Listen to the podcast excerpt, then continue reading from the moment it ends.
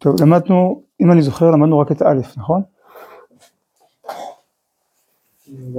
גם ב', מצוין. ג', ג', סעיפים ג', ד', ה', עוסקים בזה שיש סוג של תיקון גם בלא מודע. בראש שלנו מה זה תיקון? שאני לוקח אחריות, שאני חוזר בתשובה, שאני משנה את הרצון, זה נכון כמובן, תמיד נכון, אבל יש גם צד של תיקון שהוא פועל ברבדים נסתרים יותר, כמו תמיד, שהבחירה שלנו פועלת גם על הלא מודע, על הרבדים הפנימיים. אז בואו נראה. ג' הניצוצות שבאכילה, שזה עבודה שקשורה דווקא לעמודה, בעיקר, כי אמרנו שצריך להתכוון, להיות אוכל, צדיק אוכל לסוב על נפשו, להתכוון לזה שהאכילה היא פעולה של חיבור, ואז היא באמת פועלת ככה. אבל זה יותר רחב, אומר אבל הניצוצות שבאכילה עולים דווקא יחד עם, הניצוצות העולים מכל התנועות, הדיבורים, המעשים והקניינים. אז הנה, כל התנועות, בדרך כלל זה לא דבר שאדם יודע, שולט בו בכל תנועה שלו, והקניין, וכל שכן, אדם אחראי על השור שלו, אבל זה לא אחראי על כל תנועה, אם השור שלו לא הזיק, הוא לא אחראי, הוא לא אחראי על כל תנועה של השור. וכל תנועה של השור היא כן עולה בסופו של דבר לתנועת החיים של הבעלים. ולפי ערך הטוב והיושר הנמצא בכל תנועות החיים, הנה, טוב ויושר זה גם כן לא דבר שהוא מוגדר, אלא ועשית הישר והטוב, אומרים המפרשים, הכוונה תהיה בן אדם. כי זה, זה ציווי כללי להיות אדם טוב, אדם מוסרי. אז גם, זה לא ציווי קונקרטי על פעולה מסוימת, אלא זה להיות טוב. אז גם כאן, לפי הטוב והיושר, כלומר האקלים הכללי, הסאבטקסט, הניגון של החיים. לפי ערך הטוב והיושר, הנמצא בכל תנועות החיים, בכל בית של בתוך, בתוך כל תנועות החיים מסתתר טוב ויושר, כי כשאדם הוא טוב וישר, אז בכל מה שהוא עושה יש טוב ויושר.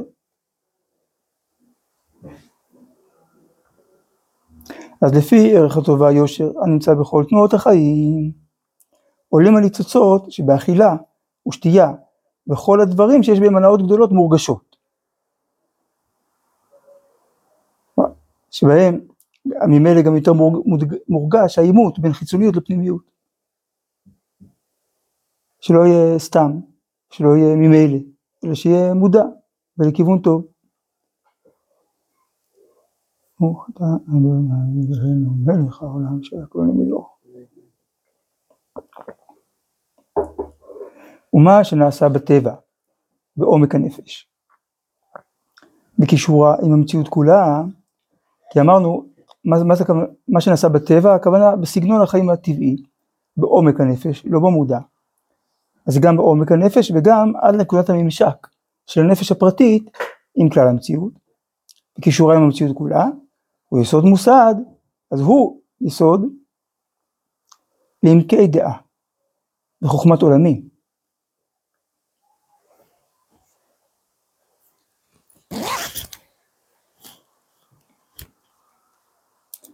אז עומק הנפש מקביל לעמקי דעה, וקישורה עם המציאות כולה, זה מקביל לחוכמת עולמים.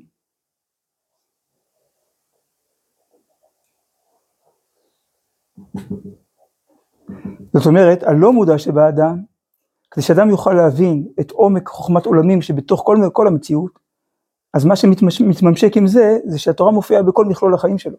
כי רק מכלול החיים קולט את מכלול המציאות. כלומר, הפרטים של, פרטים של הבנה, קולטים פרטים של המציאות. הרי בשכל אנחנו מבינים כל פעם עוד פרט. אבל בתוך זה, זה כמו, זה משהו כזה מסתורי, אבל הוא מאוד נוכח. אדם לומד עוד סברה בגמרא, עוד סברה, לאט לאט נהיה לו ראש של אה, תלמיד חכם, נהיה לו אווירה של יראת שמיים. כן, נגיד אדם לומד עוד, עוד, עוד משפט באמונה ועוד מושג, אז פה יש את הפעולה הנקודתית, המובנת, שאפשר לכמת אותה ולהגיד הנה למדתי עוד פסקה, הבנתי עוד רעיון, ויש בתוך זה שזה משפיע על כלל החיים. אז, אה, אז הרב אומר שאותו שינוי שקורה במכלול החיים, שאי אפשר לשים עליו את האצבע ולמקם אותו, אלא שהאדם כולו נהיה יותר טוב וישר, נהיה יותר מחובר, זה מה שמאפשר לו לקלוט את העמקי דעה וחוכמת עולמים. להיות כמעיין הנובע, הוא חונר שאינו פוסק. מעיין נובע גם בלא מודע. נהר שאינו פוסק, אז הוא זורם, זה זרימת החיים הטבעית.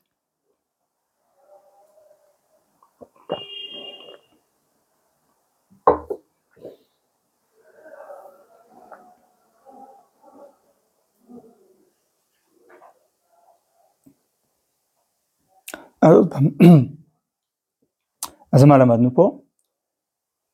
שניצוצות שבאכילה, שזה יותר עבודה מודעת, כלומר זה מתחיל מעבודה מודעת, אז הם מחוברים לניצוצות שקשורים לכל מכלול החיים של האדם, גם הלא מודע.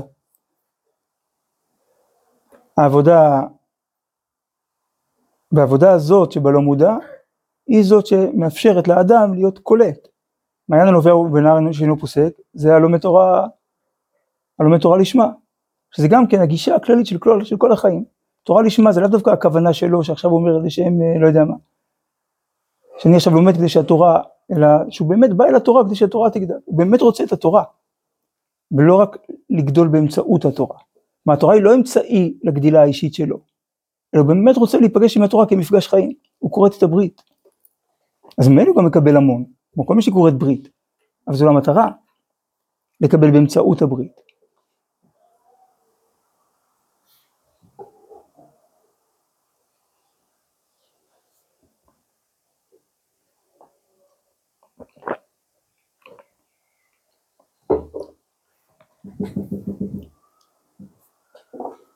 ד'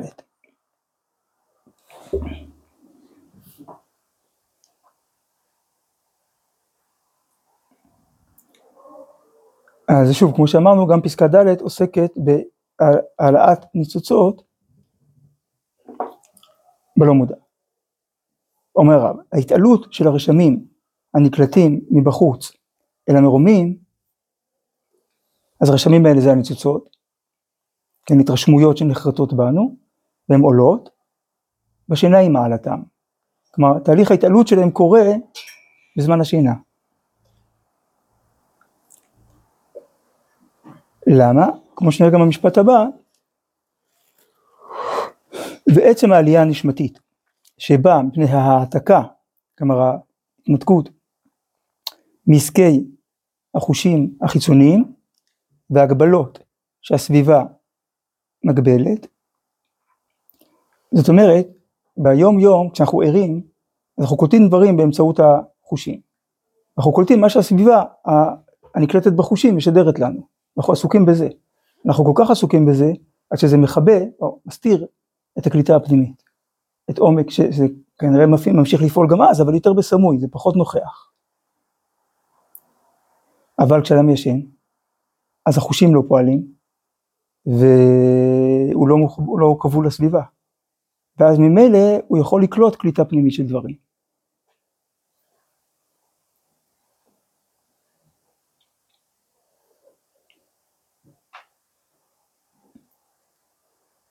הרב זוקרמן זצ"ל היה אומר על פי מקורות פנימיים שעיקר השינה נועדה לזה שהנשמה של האדם תקלוט, תלמד תורה בצורה יותר פנימית ממה שאתה מסוגל ללמוד בערנות. כלומר עיקר הלימוד, עיקר חלק מלימוד התורה הוא בשינה. אז על זה נאמר והגית ביום ובלילה, כן, שלישון כמה שיותר כדי לזכות ללמוד תורה פנימית, אלא, אלא העבודה היא והגית, כל התורה של ההגיון ליבנו המודע, אבל ככל שאתה באמת ספוג בתורה, אז זה ממשיך גם בלא מודע. זה כמו, להבדיל, בכל הלימודים, זה ידוע, יש לזה מחקרים, שאנשים שלמדו חומר וישנו, ואז המשיכו, קלטו יותר. מאשר אנשים שנשארו בערנות.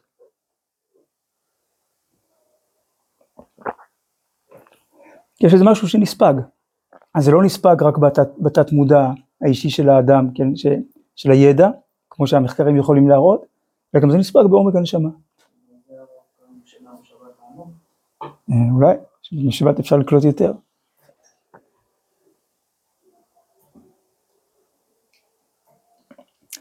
אז טוב, אבל עצרנו ככה בתחילת המשפט. המשפט הראשון היה מבחוץ פנימה, ומלמטה למעלה.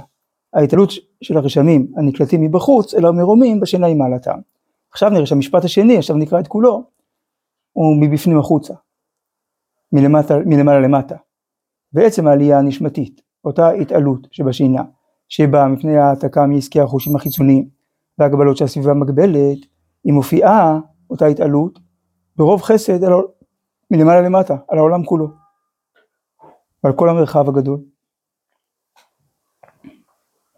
ואז לעומת התיקון המודע שהוא נקודתי, כן, לתקן מידה מסוימת, לתקן מעשה מסוים, הבנה מסוימת, אז בלא מודע, בפנימיות, והרבה מידות, דעות, מעשים ורצונות מתמתקים. עד שמשך החיים מתארך. כלומר משך החיים זה חיבור של החיים שבפועל אל מקור החיים. הפנימי, הנסתר, העליון, נראה לי כמו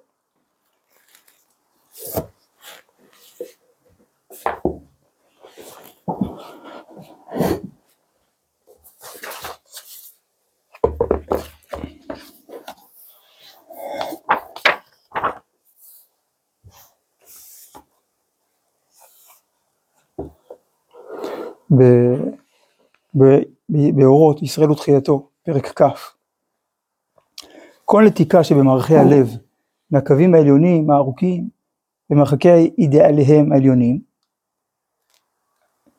כשהיא באה בין ביחיד ובין בציבור, הרי היא מערערת את יסוד העושר והטוב כולו וכולי. כלומר פה הרב מדבר, הרב מדבר על הצד שלי, על נתק, אבל זה נתק בין מה למה? בין מערכי הלב, הפנימיות האישית של האדם, לבין הקווים העליונים הארוכים, מרחקי אידיאליהם העליונים. כלומר יש עולם פנימי, יש עולם חיצוני, ובין העולמות יש קו שמחבר ביניהם, שמאפשר המשכה של שפע מהעולם העליון אל העולם שלנו, של מערכי הלב. אז החיבור הזה הוא זה שבונה עולם, שמחבר עולמות. הרב מזכיר אותו בהקשר של של, של הגאולה גם. כן, הרב מדבר על זה ש...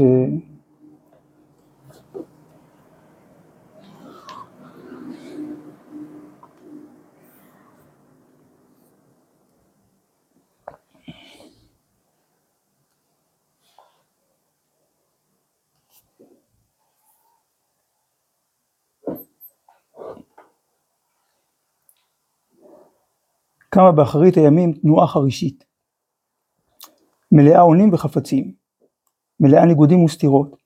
חרישית, כנראה הכוונה שהיא עוד לא מודעת לדיבור שלה, היא עוד לא אומרת את עומר, את עומר החיים שלה, היא יודעת לבטא במילים, בתודעה, מה היא באמת מבטאת בחיים.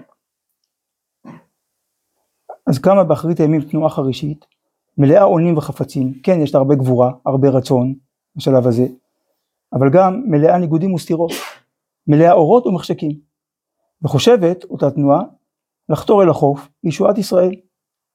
עכשיו מה האמת? מה מניע אותה? אורו של משיח הוקהה בה.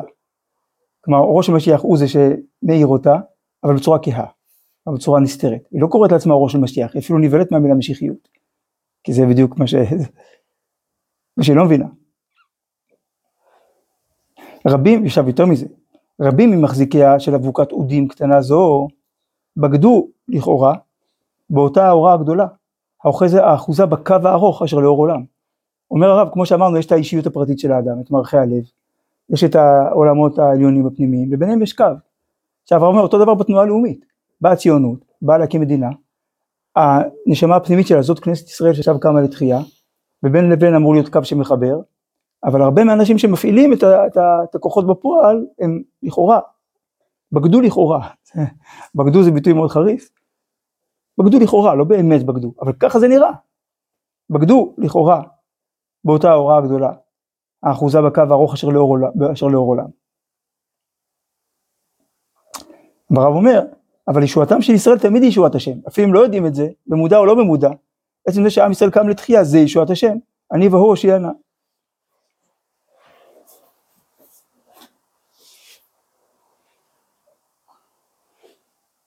ובתוך החלקה המעשית העלובה, החרבה מכל לשד עליון, היא לא מחוברת לתוכן הפנימי, לשד זה התוכן הפנימי, כמו לשד עצמותיו. יפתחו נהרות רחבי ידיים לאורו של משיח, לתיקון עולם מלא ברעיונות נצחיים מובטחים מראש אמנה, הבטחה אלוהית כתובה בברזל, בברזל ודם. חרבות ברזל. בברית בשר וברית לשון, כלומר גם בגוף וגם בתודעה וכולי, הקו הולך ישר. אחד באחד מוגש עם הצפייה שמימה לכל צפיות וכולי. בסוף הרב אומר כל הפרטים, הכל יאוגדו באגד הקו העליון, ששם אור קודש קודשים, ובתוך הפעולות הפעוטות אור משיח יזרח. מנהרת תחיית עולמים וכולי, תסול מסילתה. אז גם בחיים האישיים שלנו,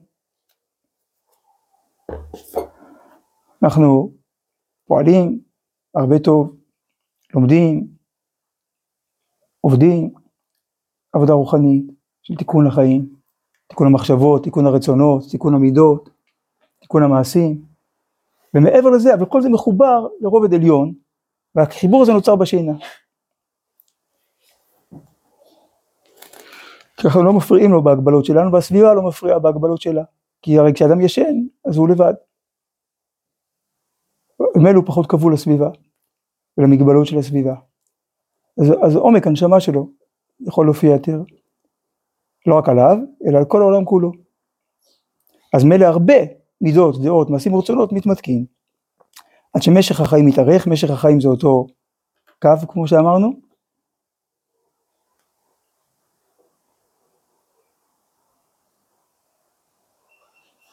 וחוט של חסד, הנה זה, זה הקו, חוט של חסד הולך ומתמשך בעולם. מה זה חוט של חסד? הגמרא אומרת בחגיגה ש... שכל העוסק בתורה בלילה, אז אה, חוט של חסד נמשך עליו ביום. אז אפשר להסביר כל העוסק בתורה בלילה, הכוונה באמצעות עבודת הלילה, שזה השינה. הרי יש מחלוקת בגמרא, שכל המחלוקות זה לא באמת מחלוקת, יש דעה בגמרא, לא עברי לילה אלא לשינה, בשביל מה יש לילה? בשביל לישון. ויש דעה בגמרא, לא עברי לילה אלא לגרסה, שלא נברא הלילה אלא כדי ללמוד. טוב, קודם כל נסביר את הפשט. הכי פשוט, בשביל מה יש לילה? כדי לישון. בכוונה השם עשה מצב שאי אפשר, שיותר קשה לתפקד בו, והגוף עייף, וגם אם יש לך את כל ההורמונים וזה, אדם בלילה צריך לישון. מצד שני, עכשיו הפשט של לא יברא לילה אלא לגרסה, למה? יצא אדם לפעלו ולעבודתו עד הערב, אדם עובד מעלות השחר עד uh, צאת הכוכבים, זאת אומרת ילמד תורה, בלילה, בשביל יש לילה? שלא צריך לעבוד, או שאי אפשר לעבוד, כדי ללמוד, כן לעבוד בשדה הוא לא יכול בלילה, אבל בלילה הוא בבית, הוא מדליק אה, נר ולומד. עכשיו הראייה הפנימית מחברת בין שני הדברים. לא יברא לילה, אלא לגרסה שמתוך השינה. לסוג הזה של גרסה. לפנימיות של התורה. ואז חוט של חסד הולך ומתמשך בעולם.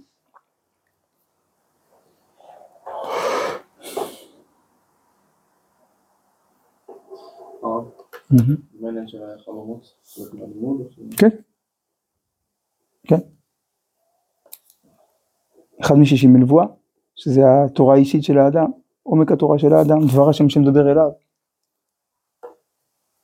אז יש וחלומות השב ידברו ויש ניצוץ, אחד משישים.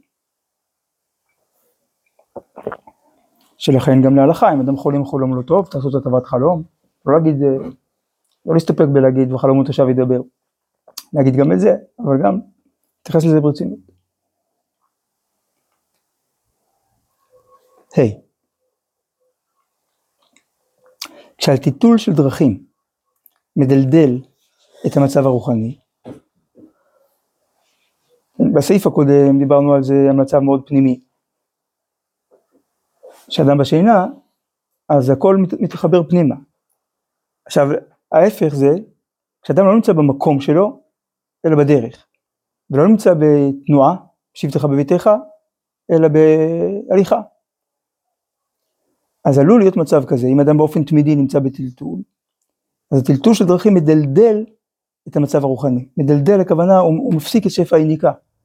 כן, דלדול יש במשנה, איבר המדולדל. כיוון שהוא לא מחובר לגוף, בצורה של עצבים וכלי דם.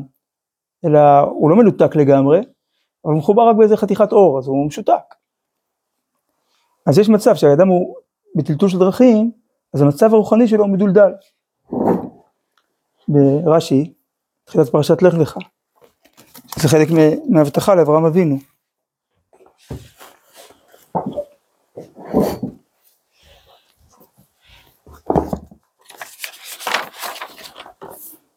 אז זה מדרש שרש"י מביא.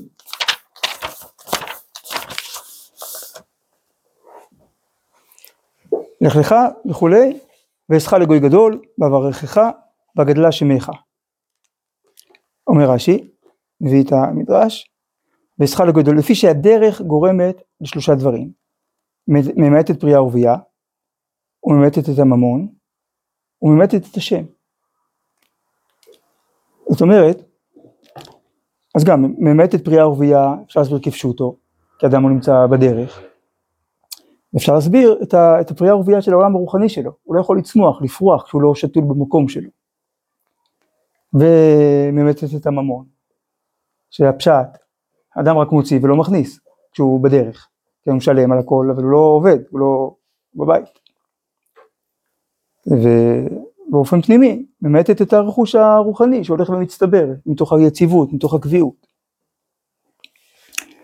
וממעטת את השם, אז גם בפשוט, בפשט, מה הכוונה ממעטת את השם?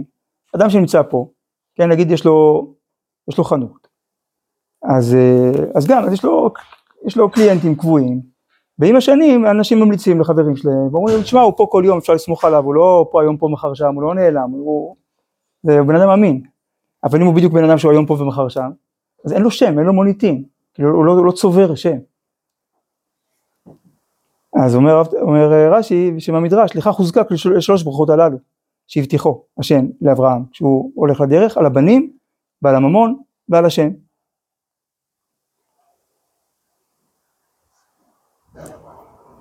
נשכה לגוי גדול, יהיו לך בנים, ואברכך, יהיה לך ממון, וגדלה שמך, יהיה לך שם. הנה עד היום. כמה אנשים מתקופתו של אברהם אבינו אנחנו מכירים היום, יודעים את השמות שלהם בכלל. ועד היום אנשים קוראים לילדים שלהם אברהם. כן, אנחנו רוצים להיות חלק מאברהם אבינו. זה הכל בזכות הלך לך. לעזוב את המקום הבטוח, מתוך הקשבה פנימית לדבר השם. בגלל שכתוב בתורה, בגלל שהוא התחיל עם אברהם. מלכים אחרים שהיו באותה תקופה שלא התחילו עם אברהם, לא זוכרים אותם. כן, כן, כי הוא מוזכר בתורת ישראל, כי הוא אנטי. כן. לא, אבל כולם, כל המלחמה הזאת הייתה בשביל אברהם. בסוף אברהם הכריע אותה. ארבעה ניצחו את החמישה, אברהם ניצח את הארבעה, כל הסיפור הוא סביב אברהם. והצלת לוט, שזה הצלת משיח. אפרופו משיחיות. זה הנושא. איך גואלים את העולם. כל מה שקשור לזה, יש לו זכר, יש לו שם. כל מה שלא. לא. מה, כמה מלכים היו אז בהודו? באפריקה? סין? לא מעניין. כי מעניין אולי בהיסטוריה העולמית, ואפילו בה אף אחד לא זוכר באמת, זה הכל כבר מיתוסים מעורבבים. אבל התורה אומרת את דבר השם שהוא מופיע בצינור המרכזי, דרך שם ובניו. הרי המלחמת, מלחמת ארבעה וחמישה זה מלחמת שם בכנען, שם, שם, ב, שם, ב, כן, שם בחם. תראו באבן ישראל ג' הרב עודד שליטה מסביר את כל המלחמה שם. את היסודות של מלחמה ישראלית, כי זו מלחמה ראשונה. טוב. עוד, נמשיך. כשהטלטול של דרכים מדלדל את המצב הרוחני, צריכים לתקן, כמובן, אבל במצב הזה לא פחות חשוב מאשר מה עושים, מה צריך לעשות, זה איך צריך לעשות. צריכים לתקן בדרך אומץ וגבורה, ולא בדרך פחדנות ועצבנות. עצבנות לא בבית אלא בבית, לא משון עצבים, נרבים, אלא משון עצבות. הרבה פעמים אצל הרב, עצבונות.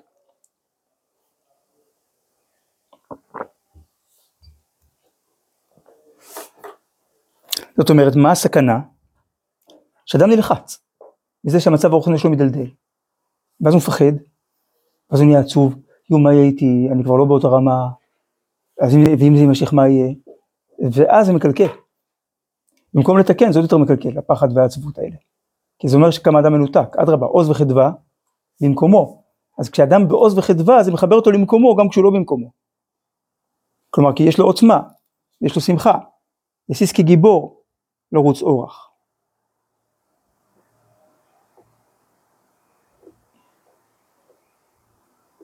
אדרבה, כשאדם מחובר, גם כשהוא בדרך, אז הוא שמח.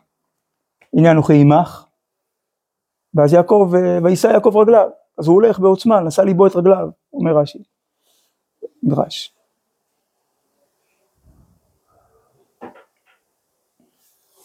אז מאוד חשוב הגישה למציאות.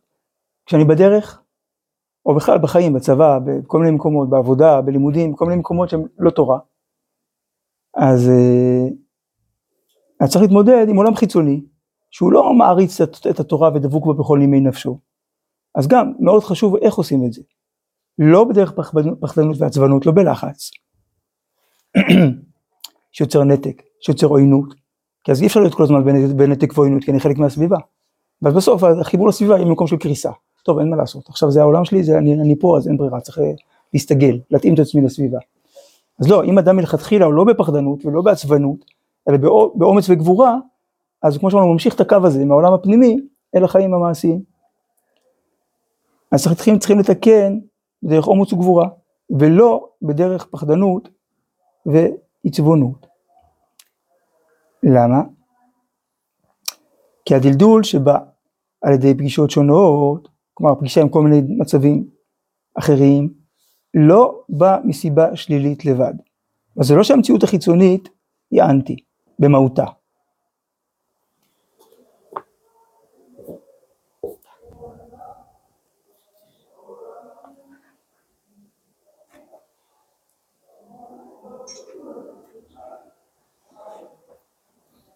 כלומר החיצוניות לא עוינת את הפנימיות, היא מאתגרת אותה, אבל היא לא עוינת.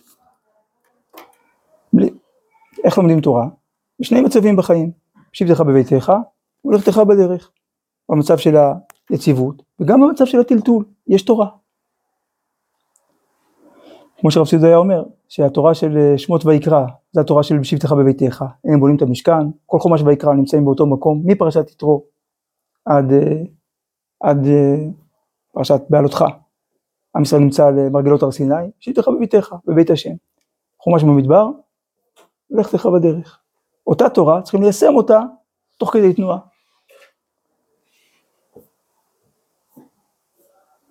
יש, אה, אפרופו המצב שלנו עכשיו, יש ספירת סדק ויש תמרון. אז אה, שמות ויקרא זה ספירת סדק. אתה, אתה, אתה רואה עד, עד תחילת במדבר, שזה ממש, ממש המחנה, סדרי המחנה, סביב המשכן, את השטחי כינוס, שטחי הערכות, אתה רואה את כל הלוגיסטיקה, אתה רואה את ה... איך מתפקדים את היומיום, זה המשכן, עבודת המשכן היומיומית, איך מחנה ישראל נראה. ואז אתה יוצא לתמרון בחומש במדבר.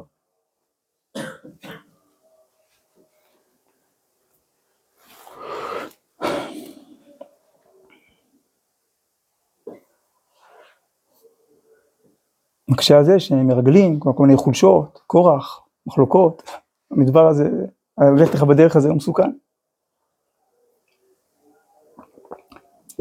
אז צריך אומץ וגבורה. כי הדידול שבא על ידי פגישות שונות לא בא מסיבה שלילית לבד.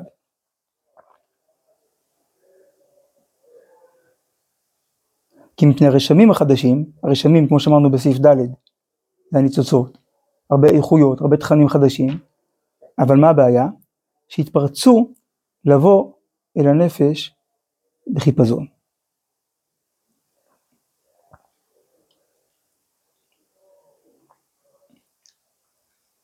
המילה שמבטאת את הבעייתיות היא שהתפרצו. כלומר הבעיה לא בתוכן, שנפגשים עם תכנים זרים שלא מעולמה של תורה, זה בסדר גמור אם זה נעשה נכון, אדרבה זה יותר קידוש השם, זה מרחיב את גבולות הקדושה בעולם, כשזה נעשה נכון, אבל זה כשהשמים נכנסים. הבעיה היא שהם התפרצו. כמו היוונים. שהבעיה הייתה לא שהיוונים נכנסו להיכל, אלא שהם פרצו להיכל. פרצו חומות מגדלי. עצם זה שנמצאים במקום שלא מתאים להם, שאסור להם, זה נקרא פריצה. מה ההבדל בין להיכנס לבין לפרוץ? שלהיכנס זה בהסכמה הדדית. מישהו נכנס הביתה בתור אורח, זה שזה חוזה לא כתוב בינו לבין בעל הבית. כאילו ברור שבעל הבית יציע לו לאכול ולשתות, אבל, לא, אבל, האורח, אבל גם ברור שהאורח לא אמור לפתוח את המקרר לראות מה, מה יש. נכון? ברור שבעל הבית יציע לו מקום לשבת, אבל האורח לא בוחר מקום, הוא לא יכול להיכנס לחדר שינה של בעל הבית. היוונים לא נכנסו, אלא פרצו.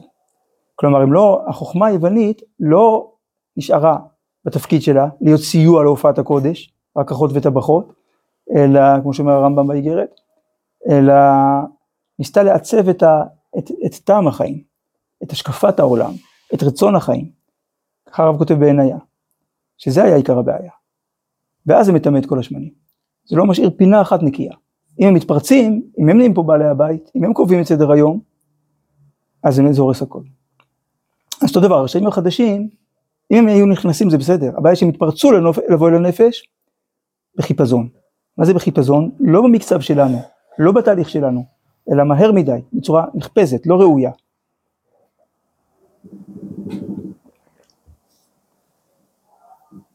ואז מה קורה? ואלה הרשמים החדשים דחו את הרשמים הישנים מתוך המקום. הרשמים הישנים זה מול כל היראת שמיים שהייתה לנו קודם, שקנינו בבית מדרש. ואז כשיוצאים החוצה ופוגשים הרבה רשמים חדשים, זה, זה, אז פשוט זה מזיז את הישנים, למה? מתוך המקום. כלומר יש קיבולת בנפש של מה שהיא מכילה.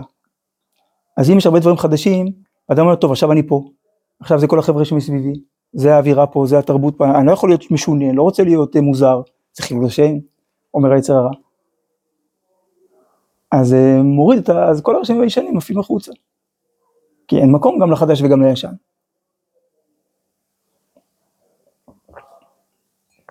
אז מה הפתרון? לא להיאבק ברשמים החדשים, כי לא לחינם נפגשנו איתם, זה משמיים שנפגשנו איתם, אלא, אומר הרב, וכשמחזירים את הישנים למקומם, כי כמובן צריך לזכור מאיפה באתי ומה הבסיס של החיים שלי, כשמחזירים את הישנים למקומם, צריכים להיזהר שלא לטשטש את הצורה של הרשמים החדשים, לא לדחות אותם, זה לא חלופה, אלא לגדול, לגדול בצורה שתכיל גם את הרשמים הישנים וגם את הרשמים החדשים. הגדילה הזאת היא נקראת תשובה.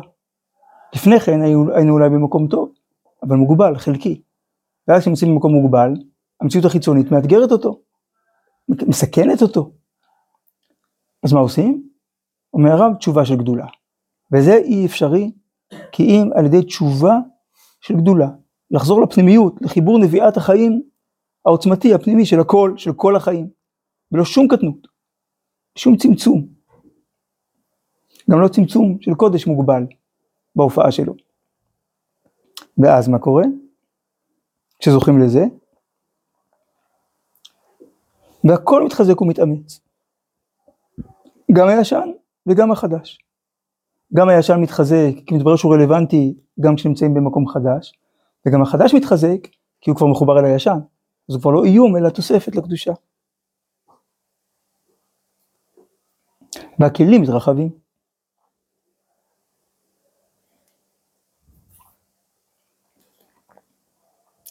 רשמתי פה קצת אה, דרוש, אבל זה קשור. להשיב לב אבות על בנים, ולב בנים על אבותם. אז האבות זה הישן, והבנים זה החדש. אז שלב ראשון זה והשיב לב אבות על בנים, שהישן מוכן לקבל את החדש, ואז לב בנים שב על אבותם. זה אומר שהחדש הוא לא איום, אלא מחובר, ממשיך אותו, הוא בנים. והכל מתחזק ומתאמץ. חזק ואמץ זה הברכה ליהושע לפני הכניסה לארץ. כלומר מתי צריך חיזוק ואימוץ? כשהולכים ליישם, כשהולכים את האידיאלים הגדולים להוריד לקרקע. ואז צריך חזק ואמץ. המלבים אומר, שחזק זה עכשיו, עצם ההתחזקות, ואמץ זה שזה יחזיק מעמד גם בהמשך, כמו קשר אמיץ, שהוא לא מתפרק מהר. אז אמץ לאורך ציר הזמן, שזה יישאר ככה. למה אתה מפרק ביהושע אז? כי יהושע מיישם את האידיאלים של התורה בארץ. ממש רואים את זה, החל מההופעה הראשונה שלו ב, ב, בחומה, ב, בהקשר הזה של אה, המשכת ההנהגה בישראל.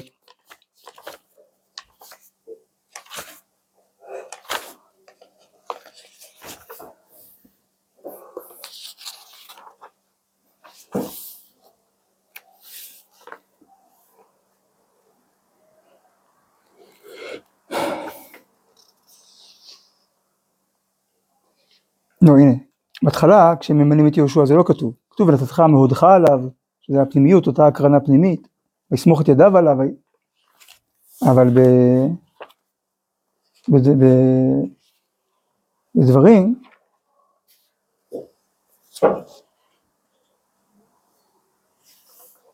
אז אה,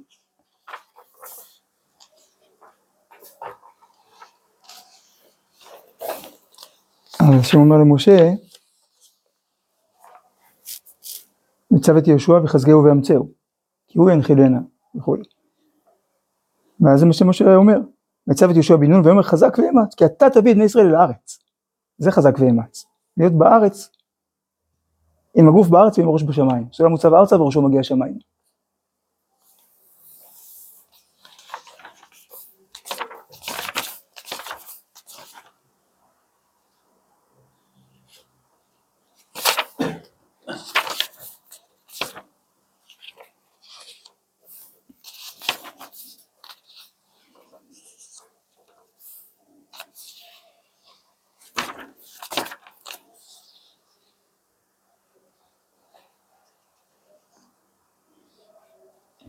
מאז פרק א' ביהושע, כולו מלא, חזק ואמץ, שמברך את יהושע,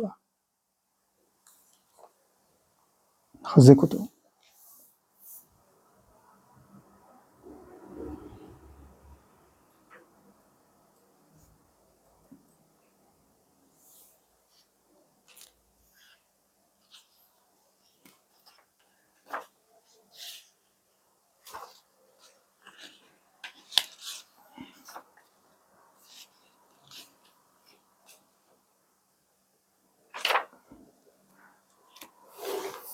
טוב.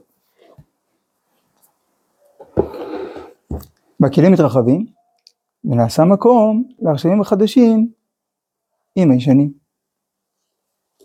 כלומר מתברר, וזו המטרה של המפגש עם העולם החיצוני, מתברר שאנחנו יותר גדולים ממה שחשבנו.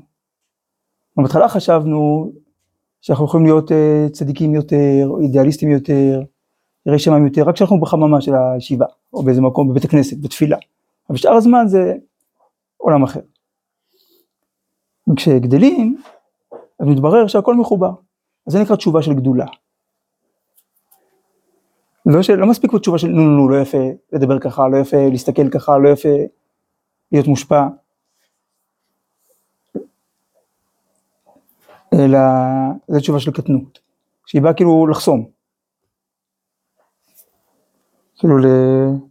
כאילו כל פעם אה, לקצץ את הקוצים. אבל צריך לעקור מהשורש את השלילה. זה שמגלים שהשלילה לכאורה בעצמה היא, היא, שליחות, היא בשליחות של החיוב, של הטוב.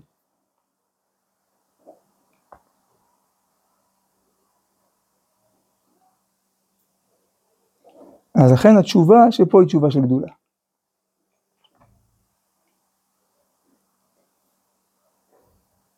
טוב, נזכה, בעזרת השם, כל ישראל.